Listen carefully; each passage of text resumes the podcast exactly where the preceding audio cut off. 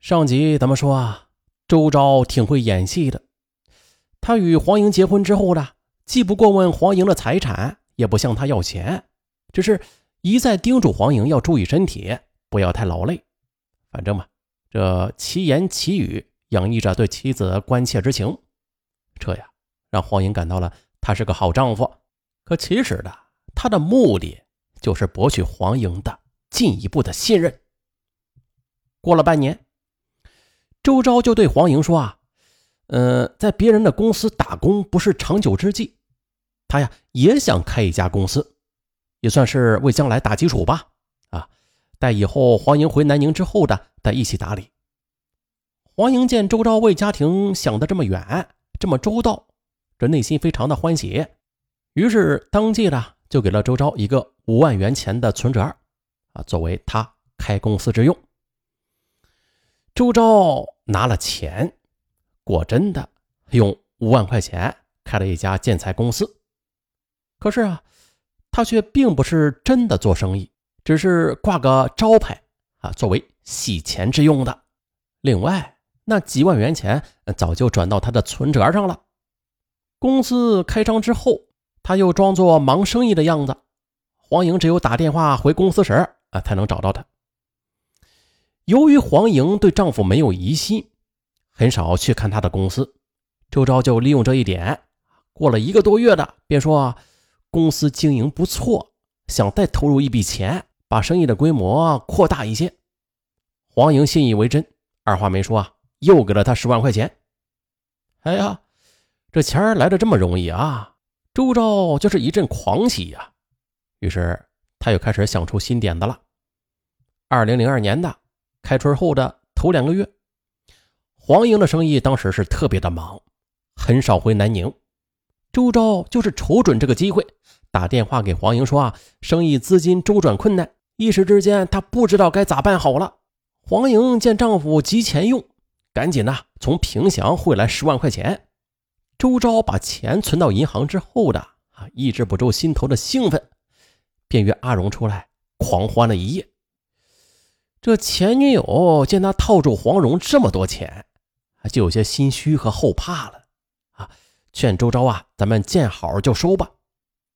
于是呢，周昭便迅速的把公司转让出去了，并且将账目全部的销毁，然后呢，与阿荣揣着二十多万元来到某花园买了一套商品房，再用近十万元进行装修，哎，让阿荣住了进去。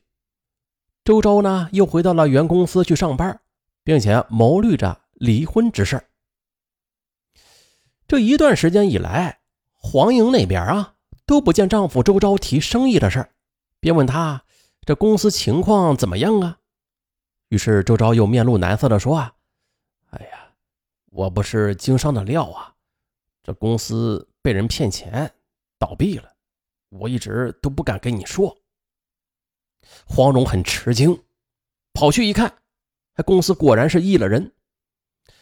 他想看经营账本周昭却说啊，从来就没有立过账，这几十万元呢，就这样没了。哎呀，这哪有这样做生意的呀？黄英很生气，忍不住的就责备周昭。周昭立刻的就借题发挥，与他争吵起来，并且动手打了他。黄英没想到啊。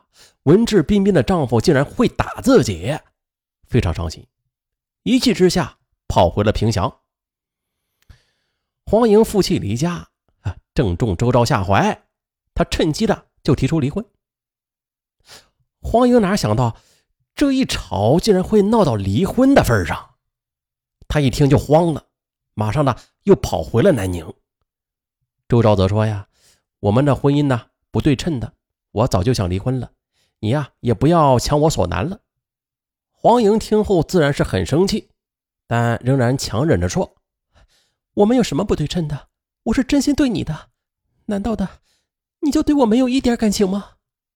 可没曾想啊，周昭却冷冷的说：“我从来就没有想过跟你结婚的，是你一直在缠着我。”黄莹再也无法忍受了，她气愤的说：“好，是我缠你也好，你被逼也罢。”可是，你是收了我十万块钱才同意跟我结婚的，我是不会跟你离婚的。周昭也撕破脸皮了，口气也是十分强硬的说：“你并没有买断我的婚姻，我一天也不会跟你再过下去了。”哎呀，这才一年多呢，围城就破裂了。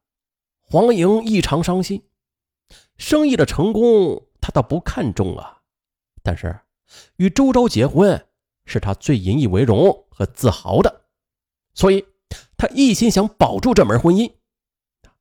低三下四的求周昭重归于好，并且托人帮助劝说，但是周昭去意已决，根本不予理睬，而是逼他快点离婚。黄莹呢？一直是心有不甘的，于是便采取了拖的办法，希望有朝一日周昭能够回心转意。黄莹就这样拖了半年，她在等待中寂寞，在等待中流泪，在等待中煎熬，在等待中憔悴。亲朋好友都劝她说：“呀，你都是三十几岁的女人了，怎能耗得过他呀？你呀，还是离了，再另外找一个吧。”知道此时的黄莹也知道，这婚姻恐怕再也保不住了，不由得是心哀如死。于是给周昭打了最后一次电话：“行，你非要离婚的话，我也不想活了。”周昭绝情地说：“行，你要死你就去死啊！少了你一个女人，男人照样活。”黄莹气晕了，绝望了，她抓起一大把安眠药啊，就吞到了肚子里。